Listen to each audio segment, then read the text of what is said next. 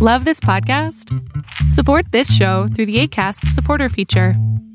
It's up to you how much you give, and there's no regular commitment. Just click the link in the show description to support now. If you thought the only way to get a more defined jawline with natural looking results was through surgery, think again. Juvederm Volux XC is a non surgical injectable gel filler that improves moderate to severe loss of jawline definition and can help you achieve natural looking results with little downtime. Even better, this improved definition lasts up to one year with optimal treatment. No maintenance required. Improve jawline definition for a smooth, sculpted look with Juvederm Volux XC. For important safety information and to find a licensed specialist, visit juvederm.com. That's J U V E D E R M.com. Not for people with severe allergic reactions, allergies to lidocaine, or the proteins used in Juvederm. Common side effects include injection site redness, swelling, pain, tenderness, firmness, lumps, bumps, bruising, discoloration, or itching. There's a risk of unintentional injection into a blood vessel, which can cause vision abnormalities, blindness, stroke, temporary scabs, or scarring. Talk to a licensed specialist to find out if it's right for you. Fiction, science fiction, horror, fantasy, crime, LGBT, thriller. You have now entered the House of Mystery. With your hosts, Eric Shapiro. David North Martino, John Copenhaver, and Al Warren. Heard on KCAA 106.5 FM Los Angeles 102.3 FM Riverside. and 1050 AM Palm Springs. uh, the who, what, why.org uh, creator, and I, I believe he runs it. And we're going to talk about one of his books, uh, Family of Secrets, uh, you know, The Bushes. Uh, we've got Russ Baker. Thank you for being here. My pleasure. And uh, for whatever it's worth, I'll just say I just got back from Miami. So how's that? Well, you made it out alive, so. Which isn't easy. You know, I was going to say uh, your who, what, why.org is, is, is an important site, I think, um, because it's hard to find uh, news or information, and it has been that way for a few years. Uh, but it's hard to find reliable, and, and there's so much garbage. Um, I think people have a real problem deciding, and for some reason they're lazy. Uh, people do not like to double check things; they just see something and run with it. Um, is that what made you get into that business? Yeah, I mean, lazy is the operative term. I mean, I don't want to be the curmudgeon here, but lazy is the normal state of things, and I don't care what kind of institution it is, whether it's journalism or historians or academia or anything else. Most people are lazy, and they're looking for an easy ride. And unfortunately, that causes consequences for the rest of us. And we, we see that certainly in situations with safety, uh, where you want to see some vigilance. Uh, you can't afford lazy with air traffic controllers and, and many other things. We really can't afford it with facts. And uh, that's why I started Who What Why because I was always about digging and trying to understand things. And I discovered very early on that when you do that, everybody starts gunning for you uh, because you you kind of embarrass the rest of them for you know again for basically being lazy. Um, that's the formula. And if we watch uh, television journalism, I mean, so much of it is just people kind of expressing opinions, uh, uh, em- the emphasis on conflict, uh, gossip, that type of thing. There really is very little effort to probe much of anything. And I, I think a perfect example of it would be to take, let's say, the whole conflict over the, the border, uh, and instead of taking sides and saying, you know, you, you should have this wall, you shouldn't have this wall, would be to just ask, what's the efficacy of it? What's the priority of it? What is, what are the facts that would warrant uh, some kind of uh, urgent concern about that over, say, other things that are going on? And so that's the kind of thinking that we bring to uh, why. So, so do you consider the website to be more policy analysis, and you try to start with what's the outcome, and then move backwards from that to the politics? I wouldn't want to say that because that sounds so boring. Everybody's just going to stop listening to us. Well, I'm a professor, so. so. yeah, I, I, I, I would say that what we do is we're interested in understanding what's going on. Um, and if that's policy analysis, okay. But I mean, I, I just think we take a very fresh-eyed look at things, and our ears are uh, peeled, and we're we're listening to things, and we're going, hmm. So uh, you know, we, we we don't rush to judgment on anything, and we dig. And uh, what I find is that people uh, on both sides of the spectrum, and then people who are going after each other for different kinds of things, like theories, uh, are are also uh, you know sort of taking those shortcuts and not really asking the questions. And we think that we're serving the public. Who, what, why is a um, 501c3 nonprofit organization. We don't accept any advertising. I think we're very, very clean. And our whole purpose is to try to figure out what's going on and why. And I think the why is extremely interesting because that's, of course, where most people don't want to go uh, because that starts going into powerful people and uh, networks of influence and so on. And uh, it makes uh, institutions uncomfortable. It makes uh, powerful and wealthy people uncomfortable, and uh, in, a, in a society where it's driven largely by the uh, influence uh, and preferences of those sectors, um, it's it's kind of a non-starter in most places. It's very very difficult to do this type of thing. Now, if you now you have a lot of different people writing for who, what, why. Uh, if you were to look over the breadth of them, of your authors, uh, where do you think the ideologies are falling? Do you have people from several different viewpoints, or do you t- tend to lean more left?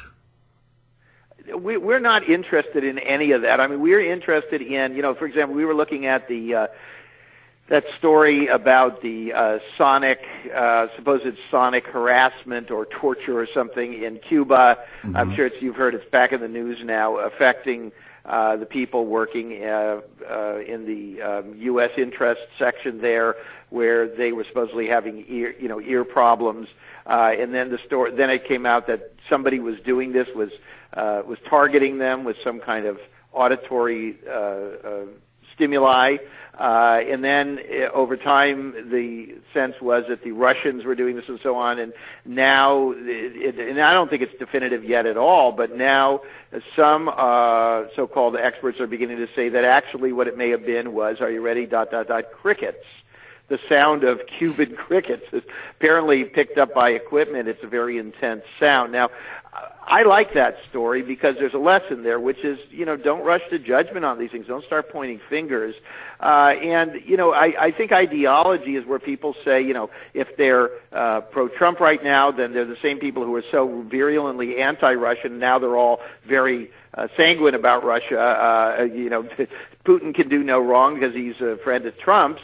And so, you know, and then and then you have the MSNBC types who are all, you know, new cold warriors who were exactly the opposite. So that is the kind of insincere uh, you know, ideological spin on a dime. You like somebody, they serve your interests or whatever. That's exactly what we don't do. And so I don't think we have any writers who are like that. If we get a whiff that somebody has an agenda on a story, we don't want it. Now, let me say by the same token, we also don't like that old fashioned uh, he said, she said journalism where they take two different parties or two different interests or organizations and they treat them equally when they shouldn't. Um, you know, when you're uh, when you're interviewing people from a big company, it doesn't mean that you shouldn't believe what they're saying. But I mean, they're a for-profit enterprise. They've got PR people, and their their purpose for existence is to uh, is to uh, generate profits. And I, you know, I know because I have a lot of friends who work in PR. Your your job is to make the company look good and minimize problems. So if that's your source, you've got to take that into account. If you're talking to uh, uh, an organization that is a nonprofit or is essentially serving the public interest, whether it's like a human rights group or an environmental group or something, it doesn't mean you have to believe them. Uh, but the likelihood that they're completely lying or covering something up is not, I think, generally as high as it's going to be some company like, uh, uh, you know, Johnson and Johnson with this uh, new, uh, uh, with this new uh, carcinogen thing around the baby well, it's not new around the baby powder or the tobacco companies around tobacco. I mean, we now know that they were lying knowingly and covering up what their own scientists were telling them for decades. So I think we've got to learn from experience and and understand that you know a tobacco company may be able to come to you and say these people are exaggerating something about us. There's no way we could have known, and you should look at it and give them, I think, a benefit of a doubt. But on the other hand, don't be naive about it.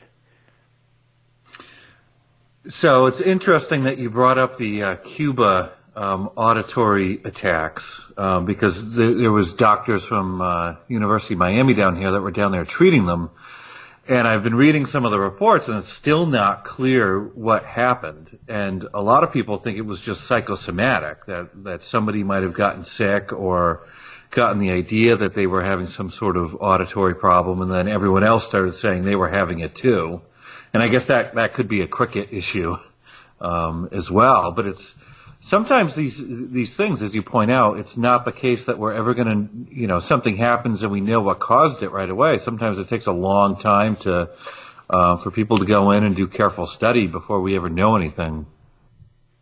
Well, that's a, that's absolutely right, and that's the same thing about journalism. It's uh, I, I guess you'd call us the slow food of journalism. I mean, to, to be in the game, it's usually a breaking news, rapid response thing. The problem is you don't know anything, and so when anything happens, you see that kind of quick uh, you know, wire service type or TV, you know, breathless. Okay, something's going on. The SWAT team is going in. Here's what we know. They, you know, if you watch the television thing, they've got programming that's supposed to be on all day. Everybody's watching for information. They're suddenly selling tons of ads, so it's a very lucrative situation. And they're told keep those people watching, you know, but they don't have any information. So they're operating with very, very thin material.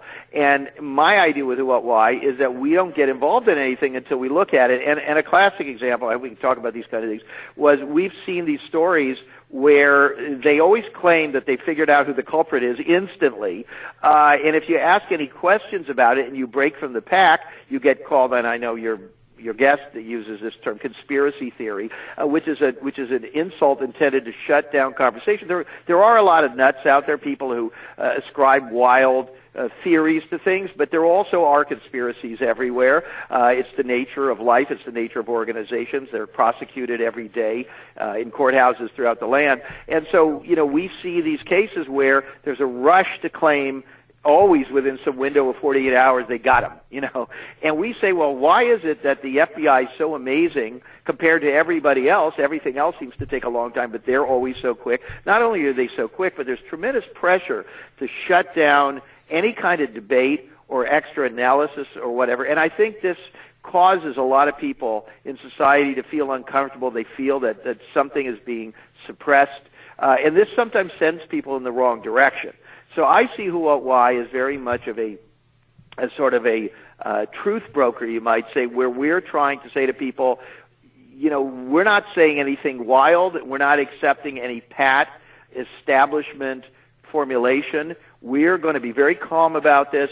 We're going to look at this stuff. We're going to do our due diligence with an open mind, and we're going to figure it out. And however long it takes, it takes. Well, I was just going to say, but uh, uh, don't. How, how are we going to train people to take their time to analyze and actually understand things? Because uh, right now everything's of the moment drop off, and and they're going to already have made up their mind before you give them the real information. Uh, they are. I mean, there's a small percentage of the public in the United States, and I'm going to say of the population of the world, and probably throughout history, always it's, it's it could be under five percent who are really open-minded and who really don't have an agenda of trying to go along or get along or be seen on the on the on the on the beach reading that book that everybody's talking about because it was on NPR or whatever. You know, most people are are uh, sadly not uh, fully they have not fully embraced their individuality and their ability to think for themselves. It, you know, people tell me this all the time, and I think folks are surprised. Right here in New York City, where you have one of the supposedly most literate pop- populations in the United States and, and in the world, people who went to supposedly the best schools, and as you talk to them, you find out that they're actually intellectually incurious, that they are very fascinated with prestige. And so, if you know, if you've got an interesting thing to say, and they didn't see you on their favorite TV show, or you don't have the right brand, they they don't even want to talk to you. I mean, I, I remember coming to New York as a Californian, uh, and people would say, "Oh, where'd you go to school?" And and I I would say UCLA, which was my undergrad, and there would be a silence, and they'd say, "Oh, uh-huh," uh, and I could feel their disappointment, which I thought, you know, forget them. I mean, UCLA is what one of the 20 best schools in the country, but it's a it's a state university. Out west, we don't have uh, Ivy League and the, the best schools are, t- are state schools, but not to those people with that Eastern mindset. And so then I would pause, and then I'd add in I have my master's from Columbia, and they'd all go, "Oh, great!" They literally like that. Great! They would just enthuse, just rapturous over the idea that that that I had been touched with the golden paw of the of the elites you know and and this is just ridiculous. It's just ridiculous and it's the way people are. And and I know you know it's like my book Family of Secrets uh, you know I had to put the blurb on the cover from Gore Vidal because you know now people are willing to take a look at it. Otherwise you know they're not going to take the time to assess the material because they don't have any they don't have any familiar reference points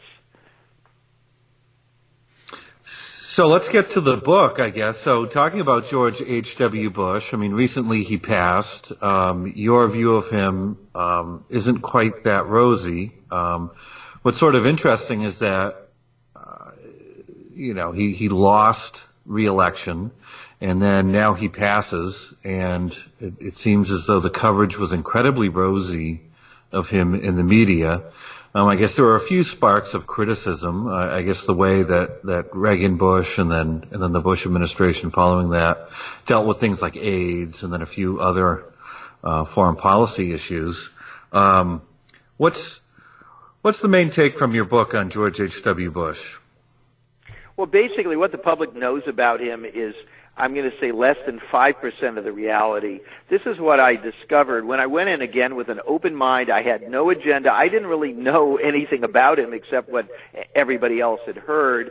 I started looking at the son. I was fascinated by the son because whatever you want to say about him, and I did find him sort of a charming and likable fellow in some ways, but he didn't bring to the job any kind of a resume of of of, uh, of, of successes in anything and and uh, he had been helped all the time by these networks of people surrounding his family. He had every privilege and every opportunity, and he also screwed up a lot of things. And so I thought, I'm just interested in the fact that this man became president of the United States and then got reelected after it was discovered that he'd taken the United States into a war under false pretenses. So I just said, there's got to be more to this story. So I, I began on this quest and I began discovering things about the son, about George W. or Bush 43, that didn't comport with what the media, academia, uh, textbooks, historians had told us. And the more I dug into this, the more I thought, you know, this reminds me of every other story I've done, where we're basically sort of being lied to, and we're being given this kind of sugary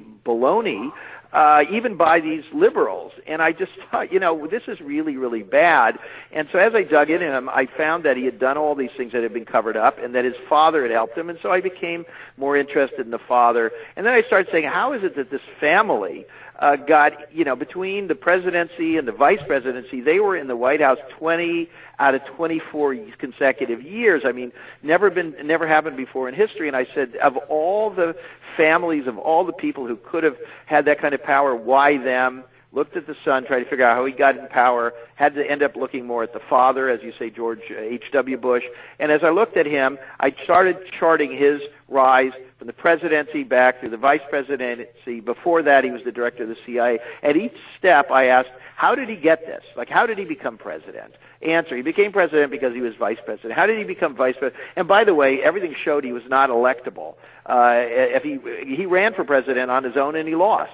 But once he convinced Reagan, who was his enemy, which was very interesting that he took him as vice president, uh, eventually, uh, you know, Reagan uh, finished his term, and then and then Bush was able to to win a single term. And so I was very interested in him. And I thought he only became president because he was vice president. How did he become vice president? And I began digging into him, and I discovered, you know, the, really the only he, the only reason he could, way he could have been vice president was because he held, I guess it would have been the directorship of the CIA. That was his that was his national visible position. And then I realized he was only CIA director for a single year. Yet, even though others had served much longer than him, they named the CIA headquarters after him. I said, well, that's odd. And then I looked at uh, how how had he become CIA director? Because if you read the clips, he knew nothing about intelligence. He hadn't served on those committees.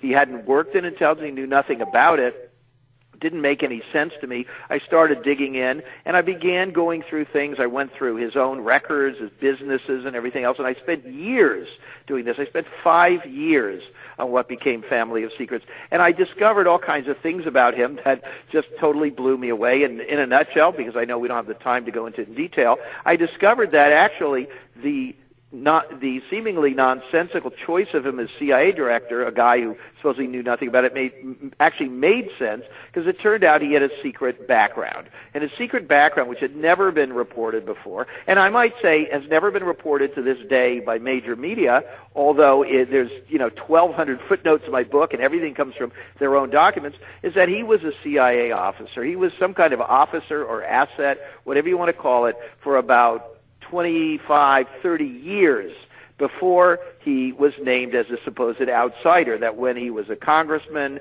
when he was a diplomat, when he was uh, the head of the Republican Party, when he was in the uh, offshore drilling business, that was all. Uh, I'm not saying he wasn't doing those jobs, but it was essentially what they call cover. That he was a he was a, a witting uh, uh, uh, worker in the intelligence apparatus, and of course, the whole nature of intelligence is you have to have cover. Uh, you can't announce who you are, so everybody is, you know, working for General Motors or this or that, or the guy who was uh, recently arrested in Russia, you know, with his four passports, you know, uh, working for a big American company and doing things that don't seem to have anything to do with his job. That's the way it works.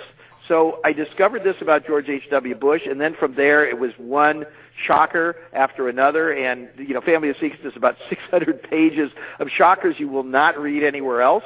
Uh, I was told by all the major media this was uh, outstanding and tremendously interesting, and then after they booked me, uh, superiors at all the shows started canceling. And that was this sort of what I would call conspiracy of silence, which is everybody is complicit, you know, uh, in the U.S. establishment, which is you make an agreement. You know, if you can have a show on MSNBC, you can be as liberal as you want, but you don't talk about things that are really going to rattle people that are not part of the conversation, uh, other interpretations of history, other explanations. All that is supposed to be left well enough alone. So, have you faced a complete media blackout because of uh, because of what you've uncovered? I, as I say, I mean that's what happened, and it's it basically. Let me put it this way: most people who are successful are cowards, and they get into their position, and you're told, "Don't touch that thing." I've had the same thing when I was working on this book. Uh, you know, I was told repeatedly by people, I beg you, leave out the stuff about the Kennedy assassination, leave out the stuff about Watergate. I said, that's the best stuff. I've got tons of documents here. I've got hundreds of interviews. And they said, you know, you may be right. It's just too hot and they were telling me you're you're a talented guy. You got a lot of opportunities. Just play ball. You can do other things. You can take the low hanging fruit and that's good enough. That's the nature of the system. It's very very dirty. It's very cowardly and pathetic. It is how things work. It's the way things have always been. So i sort of feel special that that we've been courageous enough to have you on so we're sort of well, bucking the feel, trend. You, you, you are, and you should feel special. And I will tell you, thank God for radio. And thank God, particularly for independent radio, because I've been on hundreds of radio shows. Television, I think I was on three things. And in terms of the majors, I was on MSNBC once, uh, and I was on there. They only wanted me to talk about W, not about HW. Uh, and W was leaving office that week, and the fellow had me on, and he let me reveal some pretty shocking things about W. Uh, and and he let me do it. You know, we had a great little, you know, three minute or five minute segment, and uh, uh, it got really good ratings. And not that long later, uh, his show was canceled. so, so, so, okay, well, that doesn't bode well for us. well, So, so I watch guess out. I, I guess I want to ask you the hot button question then, but if we're not on the air next week, you'll know why. But um, so you mentioned the Kennedy assassination. What's what's the uh, connection between George H. W. Bush and the Kennedy assassination? Well, let me start out by saying that I'm like every other journalist. There are very few journalists. Re- you know, look, most journalists don't are not intellectuals. I mean, I, I I guess maybe I am. I don't know. I don't really call myself one, but people have referred to me that way. I love to read. Uh, most journalists don't read a lot. They're watching sports. They're like everybody else. They're drinking a beer. You know, they're they're they're relaxing for downtime. And journalism is mostly just chasing the story. So there isn't a lot of understanding of history, of more complex concepts. There really isn't. And that's how they're able to relate to their audience. By the way, uh, is that they're kind of regular people. Um, and this means that we don't know a lot about uh, other analysis or alternative explanations of things. And so I like I had heard from the system that you know Lee Harvey Oswald shot Kennedy, and there was nothing more to the story. And I was sort of vaguely aware of some kind of debate about this, but it didn't really appeal to me. I never paid any attention. And then I just while I was doing this book, uh, I discovered certain things, including the fact that George H. W. Bush. Uh, in an interview, was he was asked, "What do you remember about the day Kennedy shot? What were your reactions?" Wh- let's start with this. Where were you when you heard? And he kind of blanched. He went white, and he wasn't expecting the question. And he claimed he couldn't remember where he was that day, which immediately got my attention because he, I think he was like 42 years old or something at the time, and he was in Texas. He was an adopted Texan. Uh, he had adopted the state, and he was running that year for uh, the U.S. Senate seat from Texas, opposing uh, the Democrats opposing Kennedy, and he was traveling around the state. And I just thought that is just ludicrous, really impossible. And uh, another author had written that uh, he actually was in a town called Tyler, Texas, and uh, giving a speech. Selling a little or a lot? Shopify helps you do your thing however you cha-ching. Shopify is the global commerce platform that helps you sell at every stage of your business. From the launch your online shop stage to the first real life store stage, all the way to the did we just hit a million orders stage. Shopify is there to help you grow. Shopify helps you turn browsers into buyers with the internet's best converting checkout. 36% better on average compared to other leading commerce platforms because businesses that grow grow with Shopify. Get a $1 per month trial period at shopify.com/work. shopify.com/work. If you're looking for plump lips that last, you need to know about Juvederm lip fillers. With Juvederm Volbella XC and Juvederm Ultra XC, your lip look, whether it's subtle or bold, can last up to one full year with optimal treatment and no additional maintenance. Find a licensed specialist and see if it's right for you at juvederm.com today. That's J U V E D E R M.com. Add fullness to lips in adults over 21 with Juvederm Volbella XC or Juvederm Ultra XC. Do not use if you have severe allergies or a history of severe allergic reactions, or if you're allergic to lidocaine or the proteins used in Juvederm. Tell your doctor if you have a history of scarring or taking medicines that decrease the body's immune response or that can prolong bleeding. Common side effects include injection site redness, swelling, pain, tenderness, firmness, lumps, bumps, bruising, discoloration, or itching. As with all fillers, there's a rare risk of unintentional injection into a blood vessel, which can cause vision abnormalities, blindness, stroke, temporary scabs, or scarring. For full important safety information, visit juvederm.com. the time, and I became very interested in that. I began studying all of it, and what I found was just right out of a thriller. I discovered, and this is all documented uh, uh, in the photos in the book. I discovered uh, a, a newspaper uh, clipping showing that he was attending an event in Dallas uh, the night of the 21st, and the next time he shows up is in Tyler, Texas, the afternoon after Kennedy's been killed, and he this is kind of amazing. He goes to a phone and he calls the FBI. And this, he's identified by name, George H.W. Bush of da da da da Breyer, you know, Houston, Texas, oil man. You know, it's all clear who he is. He calls the FBI office in Houston, not in Dallas where the shooting was, not in Washington. He calls in Houston, and he tells this man who takes the call that he, you know, he they hadn't arrested anyone yet, and he had some. He wanted to offer a tip on who might have shot Kennedy. Now, here you got the same man who became president of the United States claims he can't remember where he was when he heard.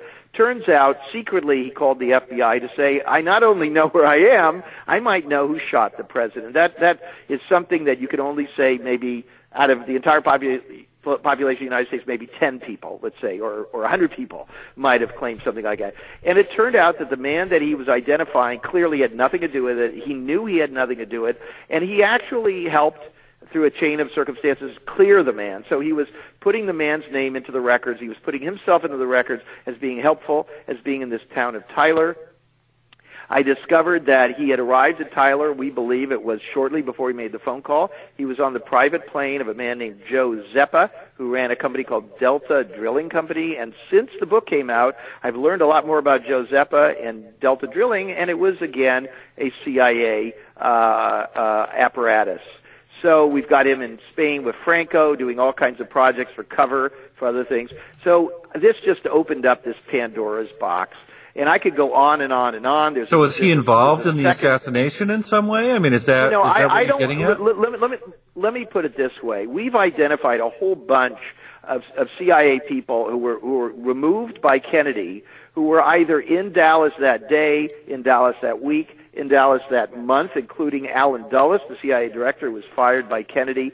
Uh, all of these people were in and out of Texas in the month before. Um, so we've identified, when I say we, it's myself, some of the researchers who work with me, and other authors have done pieces of this. I don't want to say I'm the only one.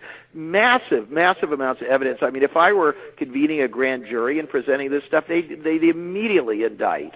Um, and you know, of course, if you look at the CIA, and then you know everybody wants to say, "Well, that's conspiracy theory. That's l- lunacy." No, you're the lunatic because what did the CIA do in the 1970s under the Church Committee? It was they were forced to reveal that they had been lying to Congress and the American people for decades, and without any permission at all, except maybe on a deniable basis from Eisenhower, uh, they had been going to foreign countries and meddling and overthrowing democratically elected people and basically participating directly or indirectly in their assassination. And so they considered assassination was, was part of their toolkit.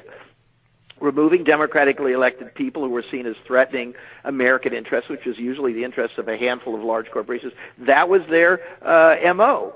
And so all that happens when you look at Dallas is it's the same thing except it's happening domestically. And so the issue becomes is it impossible that all these people, and including all these uh, finance types and these these uh, corporate people who openly and spoke admiringly of uh, removing Allende and uh, and and Mossadegh and uh, uh, Lumumba and on and on, dozens of these people all over the world. They thought this was the greatest thing to to go in and remove people who the people of their country uh, had elected, and in some cases, uh, you know, Diem and Vietnam, in some cases, a lot of them died. Uh, they thought this was terrific, and they were very open, admiring about it. So the only question is, if the stakes were high in this country, and if the president of the United States was viewed as a traitor, as a socialist, as somebody who was harming their interests, would they just leave them alone, or would they uh, be true to their own uh, behavior?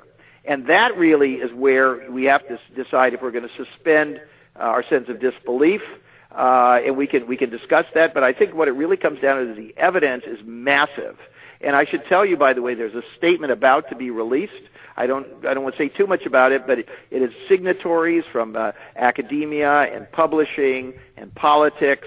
Uh, and the families related to these things, uh, all making a statement that uh, they've all decided that, in fact, uh, there was uh, an organized removal of the President of the United States.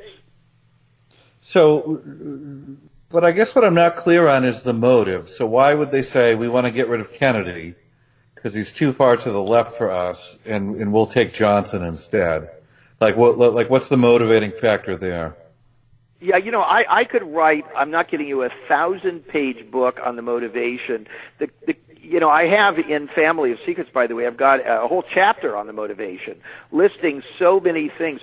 The uh, the brothers Kennedy, John and Robert, were really extraordinary people, and and uh, uh, the media and academia have basically smeared them with a false history. If you go and you really, with an open mind, you look at what they did, they were, um, you know, from a wealthy family, uh, and you know, whatever you want to say about their personal uh, dating habits, or some of which is exaggerated, by the way. All these efforts to sort of make them look like people you shouldn't respect or take seriously.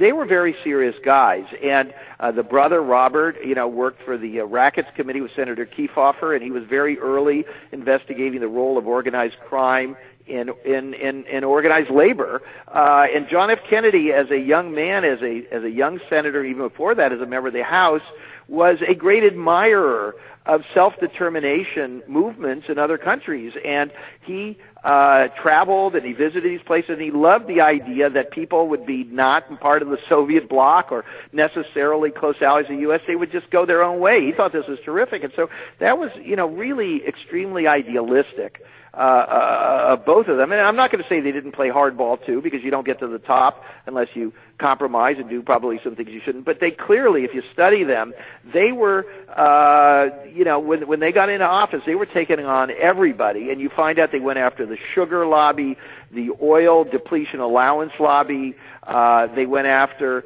uh, I mean, J. Edgar Hoover was an ally of organized crime. As the head of the CIA, of the FBI, he used to say there was no such thing as organized crime, and no wonder because he was taking free vacations from them um, and being blackmailed by them. And so you go on and on and on, different industries, insurance and steel, and they went after everybody. The Justice Department had antitrust uh, uh, most anti aggressive antitrust maybe in the history of the United States. They were just totally busting these guys. They were going after everybody.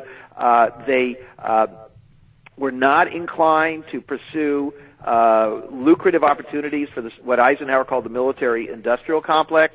They were resisting on many, many fronts. Uh, Lyndon Johnson was the complete opposite. He was totally corrupt. You read Robert Caro on him, many, many books. Lyndon Johnson was totally corrupt. He basically was a criminal. And he'd risen to the top, and these were all his friends and he was a traitor in their house. He couldn't wait to take over, uh, and and uh, you know, uh, you there there's there's all this history. You know, there's the heads of you know David Rockefeller and this one and that one going to the White House and and, and uh, remonstrating. Uh, uh, John F. Kennedy, you know, right, right in front of everybody, just you know, saying you're, you know, get off of your kid's tricycle. You know, I mean, incredibly rude comments you know, show some backbone, do this, do that, you know, you're disgraceful, taking out full page ads calling them traitors.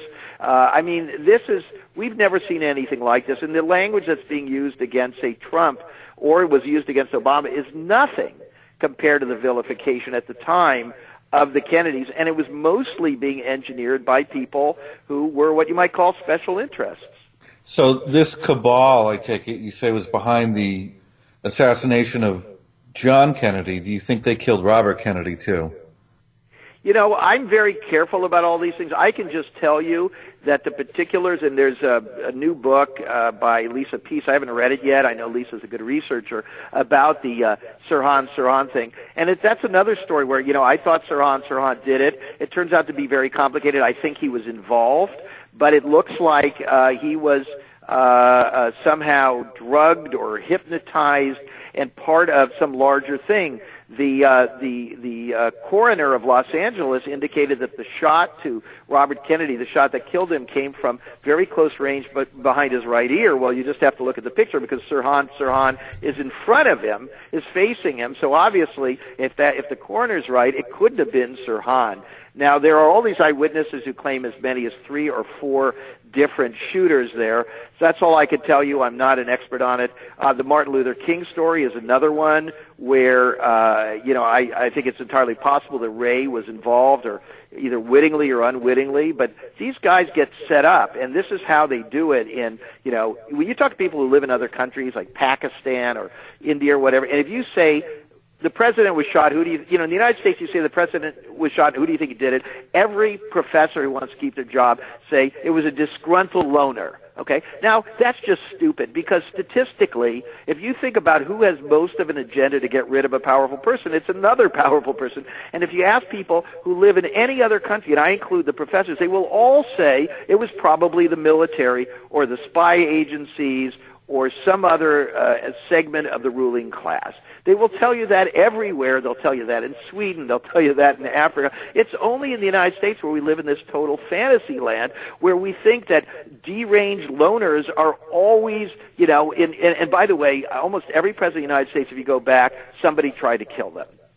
Gerald Ford. Uh, they tried with Nixon. They tried with Obama, and it was always some disgruntled person, supposedly. And you know, obviously, I mean, if I were going to do it, I wouldn't go in. You know, and if I was a powerful person, I wouldn't go and do it myself. I try to figure out how I could get it done and get it blamed on somebody else. So was the Reagan was the attempt on Reagan's life was that was that the same thing too? Was that some other powerful person trying to have him killed? Well, so it's interesting to me that you, I guess you don't know uh, the details about John Hinckley, but I didn't even put this in my book, Family of Secrets, because it was so disturbing that I was like, that's even too disturbing for me. I finally wrote it for our website, Who, What, Why, and you could read it there. Uh, John Hinckley family were very close friends of the Bushes. So you think the Bushes may have sent John Hinckley Jr. Well, to assassinate I, I don't know. President Reagan? I, I, I, I don't know, but I can just tell you George H.W. Bush had wanted to be president of the United States since 1976 at least. Uh, and now, you know, uh, I'm sorry, since earlier, since earlier he'd expressed this. In 1968, I discovered from some papers I obtained that uh, in 1968, when Nixon was running for president, uh, George H.W. Bush was trying to convince him to make him his vice president. Nobody even heard of George H.W. Bush. He was like a one-term congressman, and there was all this letter writing campaign from big corporations to Nixon saying, take George H.W. Bush as vice president. And later on, when I think it was Ehrlichman uh, asked Nixon, why did you take somebody like Spiro Agnew? He was, you know, he was corrupt. He was awful in every respect. And Nixon, according to whoever this was, Ehrlichman, replied, assassination insurance. In other words, you take somebody like that, uh, nobody wants to get rid of you. And that's a very interesting thing because uh, Roger Stone, who's a friend of Trump's, uh, who's written books on these things, and uh, think, think whatever you want about Roger, but I mean, he told uh, Trump all these stories, and look, when Trump, Trump took Pence, no, not too many people really want Pence, to say the same thing with George H.W. Bush. He took Dan Quayle, like the dumbest guy alive, you know? So they seem to understand that if, if, if the guy who's going to take over for you is a favorite of these, you know, powerful uh, interests, special interests, you're at risk. And so uh, you know, John Kennedy did the exact wrong thing. He took this old boy who was part of the system, and he was a rebel. So with with with with Bush, um, he gets Reagan to take him for some reason, and within weeks, you know, and by the way, he now has to cool his heels for eight years. This was a very impatient young man on the rise. He was going to have to wait eight years to become president, and probably thought was thinking, you know, I'm not very electable. I don't do very well in elections. Uh, I mean, he barely won his first term. Uh, so, you know, he, he would have been concerned about it. But, I mean, the fact of the matter is that the Hinckleys were close with the Bushes. We've documented that. And, in fact, there was a story the next day or that night it aired on NBC News and then it vanished because somebody called somebody. The story was that the Bushes knew the Hinckleys very well and that in fact that night or the next night, John Hinckley's brother was supposed to have dinner with Neil Bush. Now, I don't know what you're going to make of that, but you cannot be a serious human being unless you at least consider uh, these factors. I mean, any scientist, any researcher, any detective would always consider proximity, uh, whatever they say means, opportunity, motive. You know, I mean, you have to look at these things and at least consider them. So then, so then, um, is John Hinckley Jr. responsible for shooting the president? Is he is he not responsible? Was he brainwashed? Was he bribed, paid? Like, what was the motivating factor for him? Well, I don't know. I mean, he was, uh, as I understand it, mentally ill, um, and he was in treatment. But you know, it's very interesting because these centers they send them to, a whole bunch of people who tried to shoot presidents were went through this St. Elizabeth's uh, in Washington D.C. And you know, if you study the history of the MK Ultra program, the CIA's program for mind control experimentation, which was massively documented by the uh, Senate uh, uh, Special Committee uh, investigating uh, intelligence operations run by Senator Frank Church in the 70s, they had testimony from Dr. Sidney Gottlieb, the head of technical services and so on, about their uses of LX, LSD and other psychotropic drugs. Or they were, they were trying to see if you could get somebody to do things when, uh, in, when they were in an altered state or were unaware of it. They, of course, they would put a benign spin. We're just doing this because the Soviets are doing it. We're trying to understand this. But, you know, they were definitely experimenting these things. They were heavy into hypnosis. Uh, Sirhan Sirhan, uh, according to a Harvard-trained psychiatrist who spent uh, days and days with Sirhan in his cell, was one of the most hypnotizable people he had ever seen.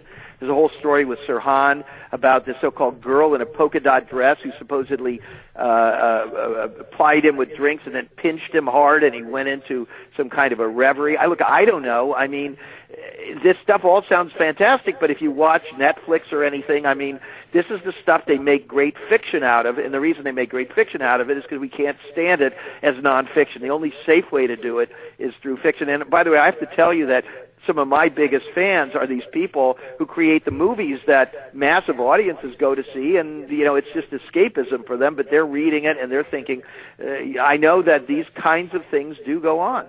How come? So I, I, all I, all I, I can mean, tell, how come this tell hasn't happened is, with Trump yeah. yet? I mean, you, you have you have a president here who's really rattling a lot of cages. Um, at least it seems that way of the establishment, which is a lot of powerful people. I mean, is there, um, you know, how come this hasn't happened with him? Well, I don't know the answer to that, but you have to understand that the, the Reagan thing happened within uh, weeks of him taking office, but not all of these attempts did. Some of them happened after people had been in office for years. Uh, you know, Kennedy had been in office for what uh, two and a half years already, uh, almost three years uh, when he was uh, when he was shot. So I don't know that there's any rule on this. Um, and I have to say also, as far as Trump goes, Trump is very much a friend of the wealthy. Um, you have to remember, I mean, his tax, uh, so-called tax cuts. Uh, his attitude toward regulation. I mean, he, this is something, this is how terrible the media is. They don't talk about this. Trump is a very wealthy man, and almost everything he does is in the interest of the wealthy. The only fa- factor is he's so kooky and so, uh, uh, uh, so, uh, controversial that certainly some wealthy people don't like him and think that he's a problem, but you know, they're trying to balance out their own financial interests for the fact that they'd rather have more stability and less uh, less controversy. And, and you know, listen, I'm, I'm not saying that most powerful interests or wealthy people would would would be party to something like this. I think most people have some kind of conscience that wouldn't do it, but it only takes one, and they they decide uh, when it's feasible and when the timing is right. And you also have to remember that the public, thanks to I don't want to say just my book, but hundreds of other books and so on, a certain portion of the public, uh, if you look at most polls, it shows that uh, a clear majority of Americans do not accept the uh, the version put out by the establishment about the John F. Kennedy shooting or or these others. The majority believe there's more to the story. Uh, the House Select Committee on Assassinations. This is a House committee in the late 70s in their report. Uh, they concluded that it was a that the that the Kennedy assassination was pr- a probable conspiracy involving multiple people they did not rule out a role with with uh, of, of Oswald, but they said that they felt there were more people involved, probably more shooters. That's the House of Representatives. So, uh, you know, the, the public is aware of these things, and I think that those who, who do this stuff learn. Uh, Kennedy, I think they deliberately killed Kennedy in public in order to shock everyone and send a message, but there was so much pushback for so many years. And the fact that you know, almost 60 years later, we're still talking about it, still investigating it. they learned their lesson. This was not the way to go.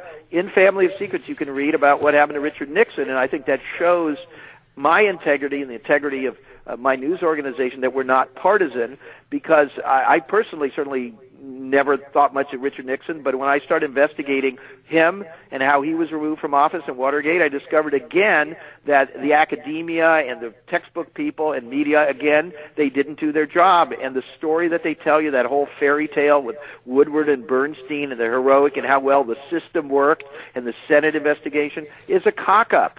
And that Richard Nixon, in fact, was removed by the same people who removed Kennedy, and for the same reason. He was pissing off the sugar lobby. Uh, the he wouldn't go along on the oil imports. Uh, he was opening relations with China and Russia that would not been sanctioned by the Joint Chiefs of Staff. It, this shows you this is not a partisan issue.